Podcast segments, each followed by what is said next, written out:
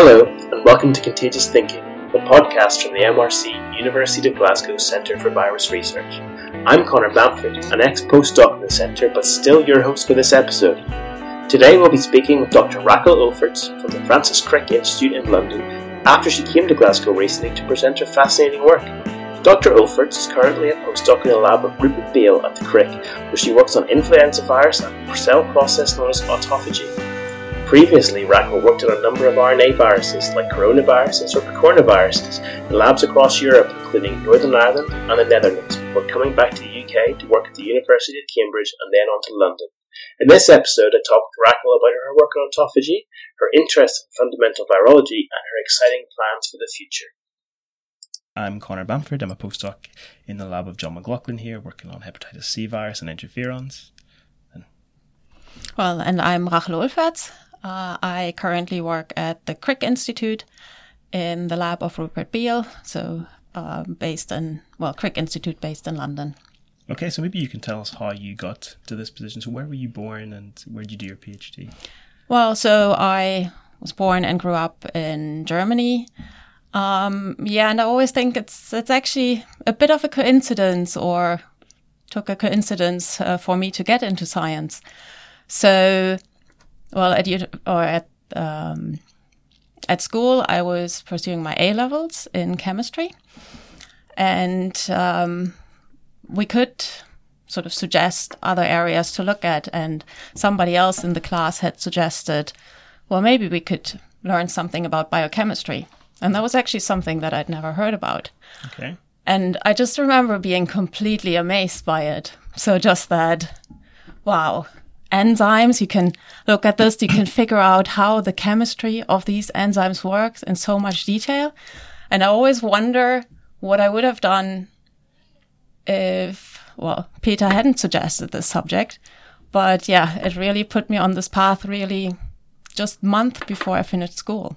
Okay, that's really interesting because most people come into biology from the other end, from animals and ecology and being out in nature, but you came into it from the, I guess, the complete opposite.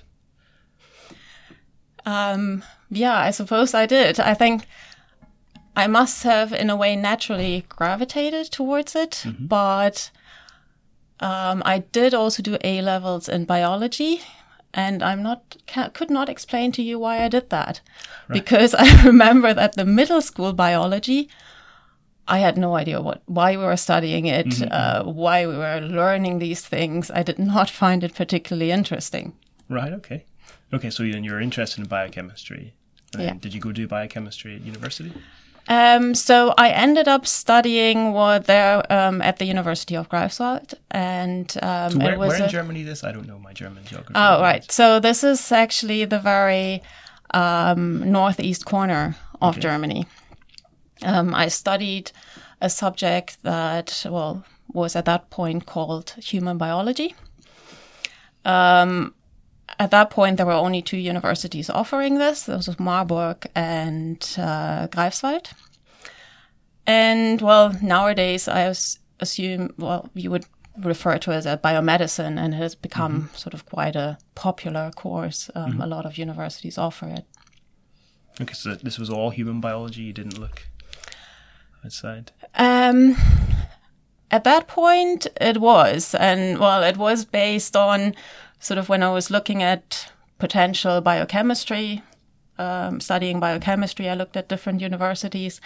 And, um, well, I just by chance ended up learning about this human biology and, um, well, tried to find out a bit more and what the differences were. So I don't know where I got the courage. I just picked up the phone um, and called the number for the professor of biochemistry at the university in okay. Greifswald and asked, "So what are the differences actually? Yeah. What would I do?" And he said, "Well, yeah. So if you ended up studying biochemistry, then."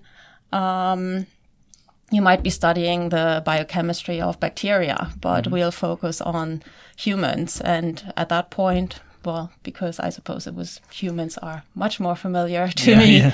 than course, yeah. the bacteria are.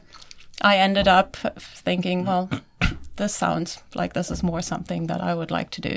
Okay. In addition to a lot of sort of how the course was structured, how it was set up, Mm-hmm. and those kind of things. So then you're here today giving a talk um, in a center for virology. Yes. So then how did you get into viruses? Well, actually, um, the University of Greifswald always uh, sort of considers itself as uh, the center of where virology as a subject was actually discovered. I think the Oh, really? Russians with tobacco mosaic virus would sort of dispute that and it was certainly discovered beforehand. But this was where Friedrich Löffler discovered foot and mouth disease yeah, yeah. virus. Oh, that's cool. Yeah. So he was destined. there was exactly, and there's the um, Federal Research Institute, uh, which was founded sort of after after Friedrich Loeffler's work. So it was very much a strong focus um, there. Did you get any experience in virology during your undergrad? Um, so, well, at that point, I was doing, or um, in Germany, it was a five year degree that you ended the last year with the, um, well, which is sort of close to a master thesis project that you do in the last year. And uh, for that, I had chosen a virology project. So, also one of my focus subjects then became virology. Okay. And what what kind of project was that? Um, that at that point was based on adenoviruses.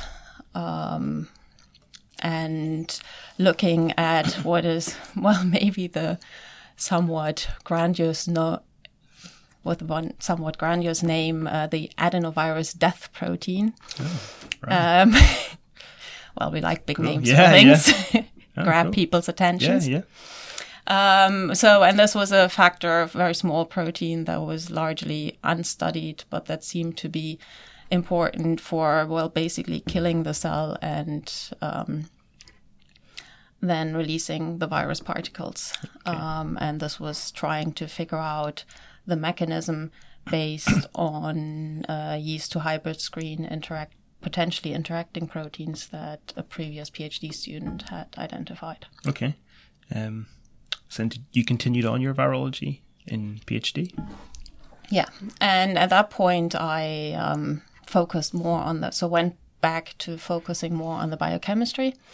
Um, I ended up working on coronaviruses, um, so very large RNA viruses that for RNA viruses have some very unique features, which includes some processing enzymes that you wouldn't find otherwise, and sort of those were those that I focused on. Is this RNA processing? Yeah, or- so- okay. Um, it's so-called ribonucleases, so proteins that digest RNA, which um, for an RNA virus uh, are quite unusual.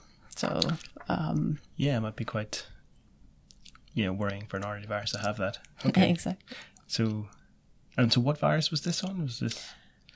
This was well coronaviruses, so um, SARS coronavirus, um, and then we ended up just by chance also working on a related fish virus. So that was So, but all coronavirus, isn't Yes. it? Okay. And so, what did you find? Um, so at that point, it was very much the biochemistry, and we found that um, these this quite unusual protein, the uh, so-called endoribonuclease, um, actually biochemically is very similar to, or the way it works to, the so-called RNase A. Um, while not being at all related to this. So it's not like the virus at some point picked up something like RNase A. So convergently evolved. it. Exactly. So, why would a virus need an RNase A like enzyme? Um, so in this case, in this endoribonuclease, this seems to be somehow related to um, degrading RNA to protect um, the cell from detecting these RNAs. Okay. Um, so it's probably extra products that those that part not entirely worked out, Oh, so but you get an interferon response basically if you take this out? yeah. Ah, right. And it doesn't target host RNAs, or is it just viral RNAs? Um, I don't know. I'm not sure if somebody's looked at this at this point. Okay, cool.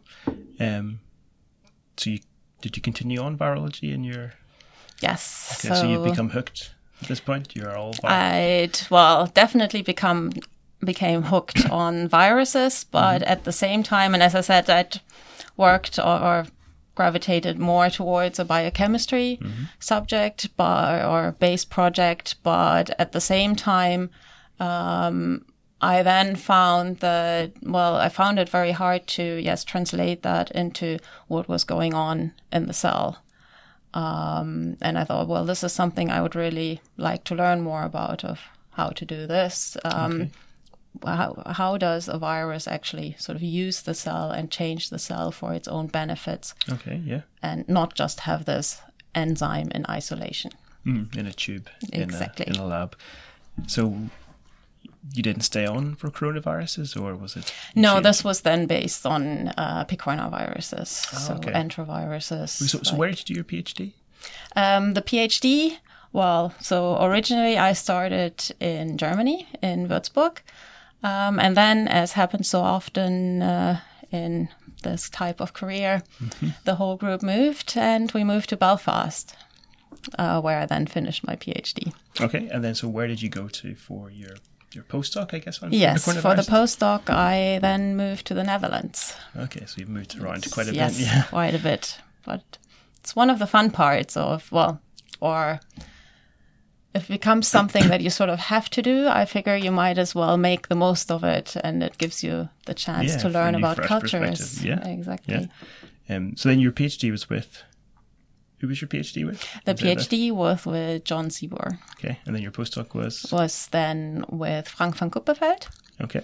So what? So this is more host cell biology or host interactions or Um, yeah, so at that point, um, well, originally I was uh, very much interested in what all these vi- plastron RNAs in particular do is change membrane compartments in the cell.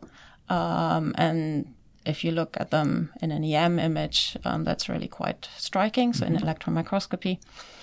Um, and well, that was sort of the part that I started with, but well, through a lot of um, circumstances and what other projects were going on in the lab, um, I ended up looking more at um, antiviral, so targeting antiviral, uh, using like a- a antivirals, drugs? uh, drugs, okay. exactly. Um, that had been identified, and then working out how these actually work. at, at a biochemical level or more of a Um, so this was then again try more trying within the cell and Mm-hmm. well biochemistry and collaboration. Yes. Okay. Um, and then you must have moved to flu at some point. Yes. So is this in the intervening years? Um, so yes, I then took on my second postdoc um, in at that point the University of Cambridge, um, and well, there it was now finally getting to well the part of membrane rearrangements within the cell and how does the cell actually react to this, which is what I'm working on now. Okay, so did you take that interest with you, or you, it's just by chance you had an interest in it?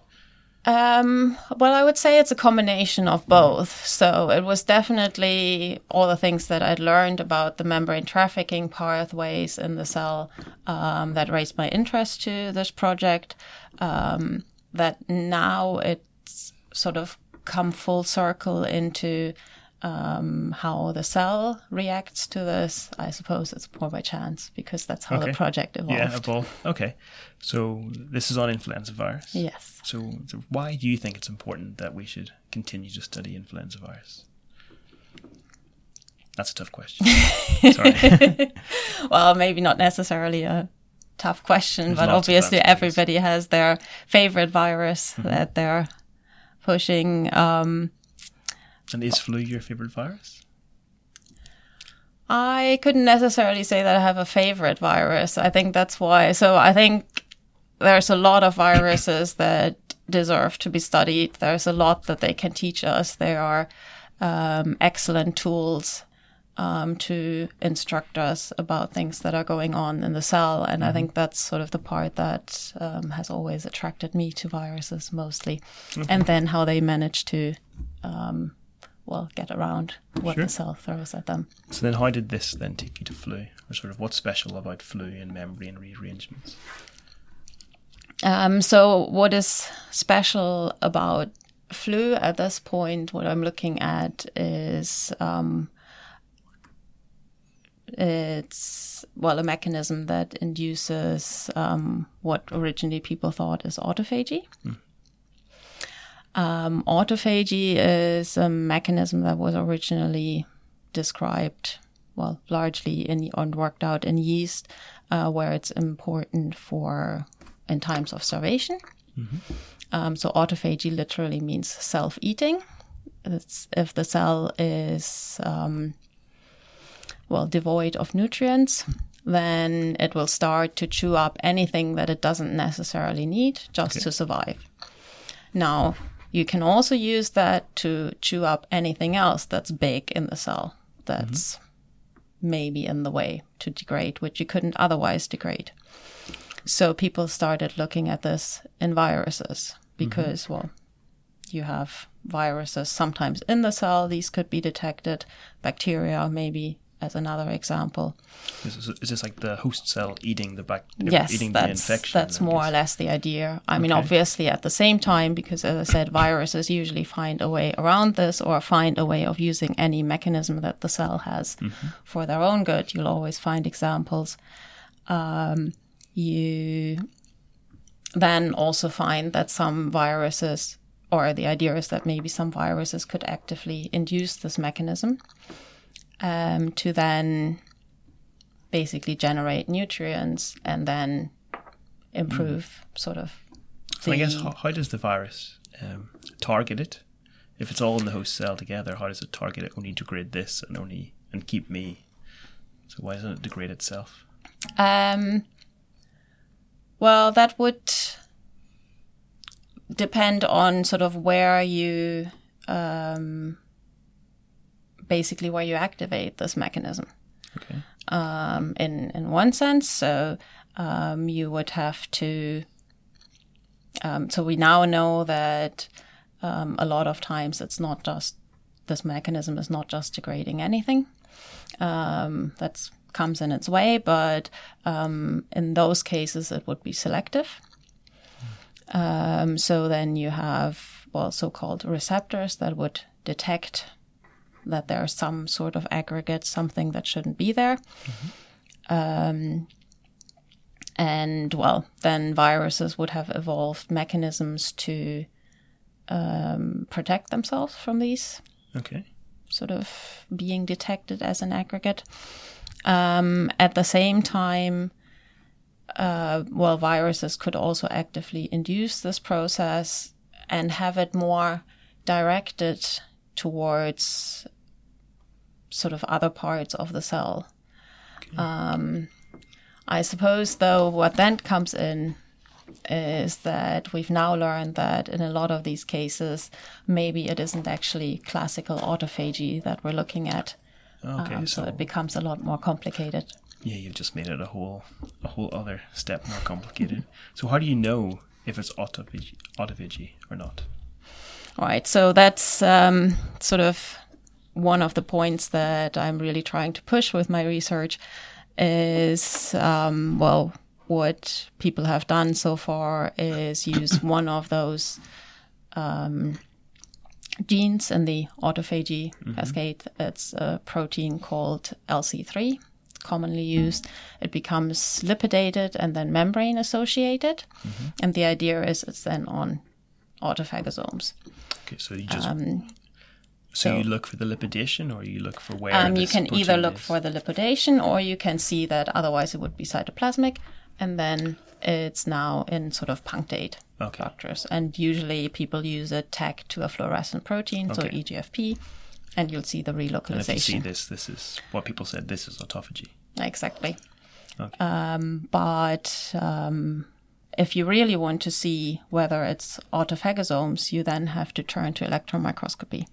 Oh, okay. So what's the? And uh, electron microscopy, so autophagosomes, one of the striking features is um, that um, you get two very tightly opposed membranes, Mm-hmm. and this is really sort of the defining feature of an autophagosome. Um, and you can, and if you now look in, well, as we did in a flu infected cell, you suddenly realized, well, actually, I'm not seeing a whole lot of those structures. But you are. But there are other you see- structures. but you see the LC3 lipidation and LC3 Exactly. puncta- and Right, you see the puncta. And previously, people have always assumed, well, if I look at LC3 puncta, then I'm looking at autophagosomes. Okay. So then, what do you see in the?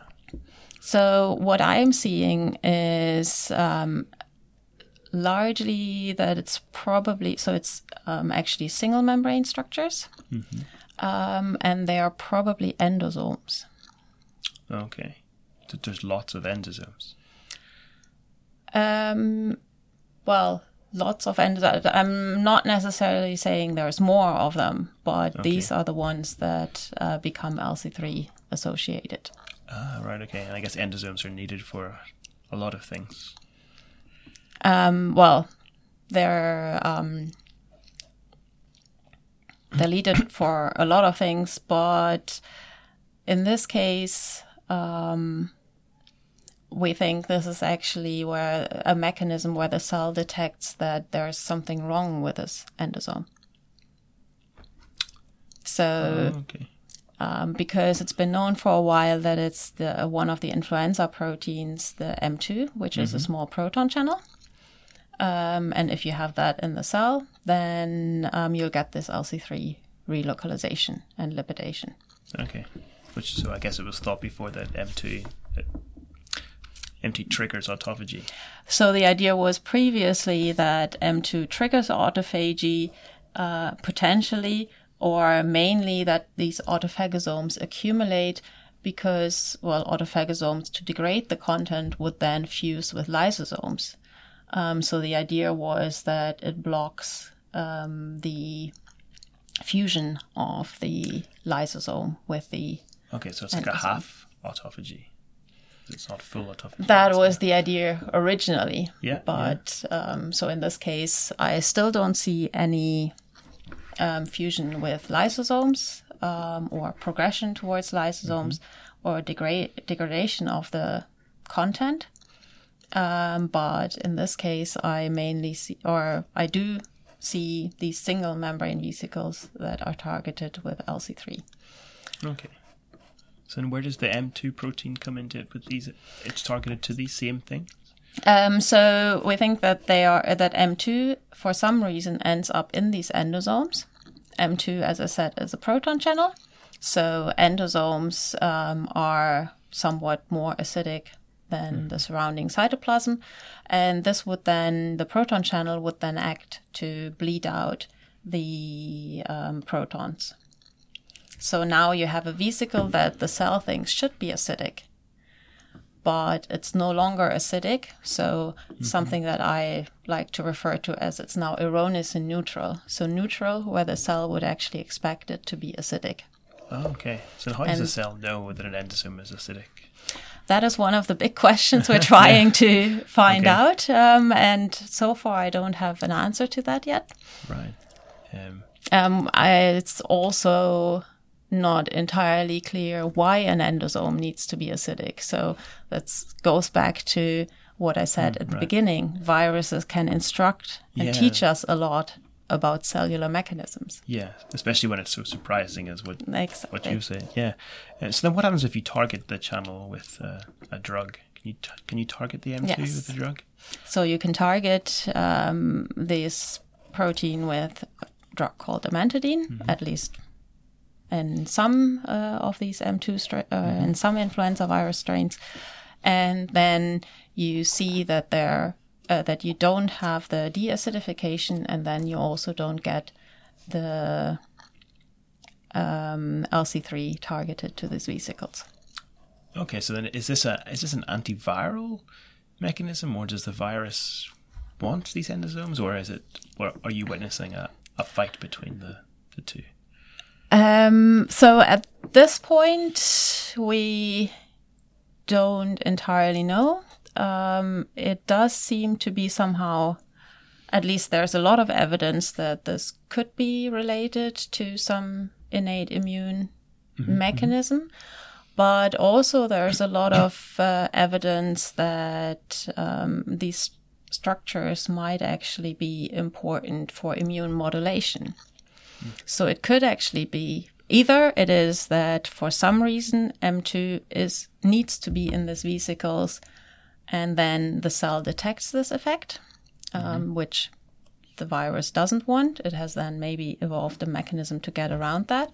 But the alternative would also be that the virus actually targets M2 to this vesicle specifically to induce this mechanism and then induce some sort of immune modulatory mechanism. Oh, okay, yeah. So what what about vir- other viruses that, that encode uh, Proton ion channels. Yeah, yeah. Um, so, so far, um, we don't know that it's definitely happening in other viruses, but I would expect that um, other viruses also target this mechanism. Yeah, okay. So I guess it's important to study this just for the sake of science, but also as a way to, you know, if you find these things that the virus really needs, might be a good way to target them for a, an antiviral or. Um, that would be more if this then becomes really something that's involved in sort of the immune modulation. So in cell culture in itself, we don't really see a strong effect on um, virus replication Okay. so far. But if it's really an immune modulatory mechanism, then we might actually have to take this uh, into an animal model to then show Okay. this where you sort of have a more complex system. Mm-hmm. But do you see things like interference coming up or or a- any hint? Um, so in the cells that we're working with, um, not, but um, that might be a lot to do with what kind of cells we're using. So that's also one of the plans for the future is to look at this in other cell types that might be more um, have more of an Reflective. immunological phenotype. Okay, yeah. Um, so I guess then moving away from the science a bit. So, um, do you have any advice that you would give to a young scientist coming up, especially from someone who's maybe moved around a bit more and you, you've seen a lot of different aspects of science? Um, so, I mean, one of or the advice that I always give to any PhD students that I'm supervising uh, would be push your project at a lot of people, get a lot of people's impact input, um, but always follow what you think is right, and even if that uh, goes against goes against the what your direct Yeah. supervisor. Sure, sure. So, if you couldn't be a scientist, what would you be?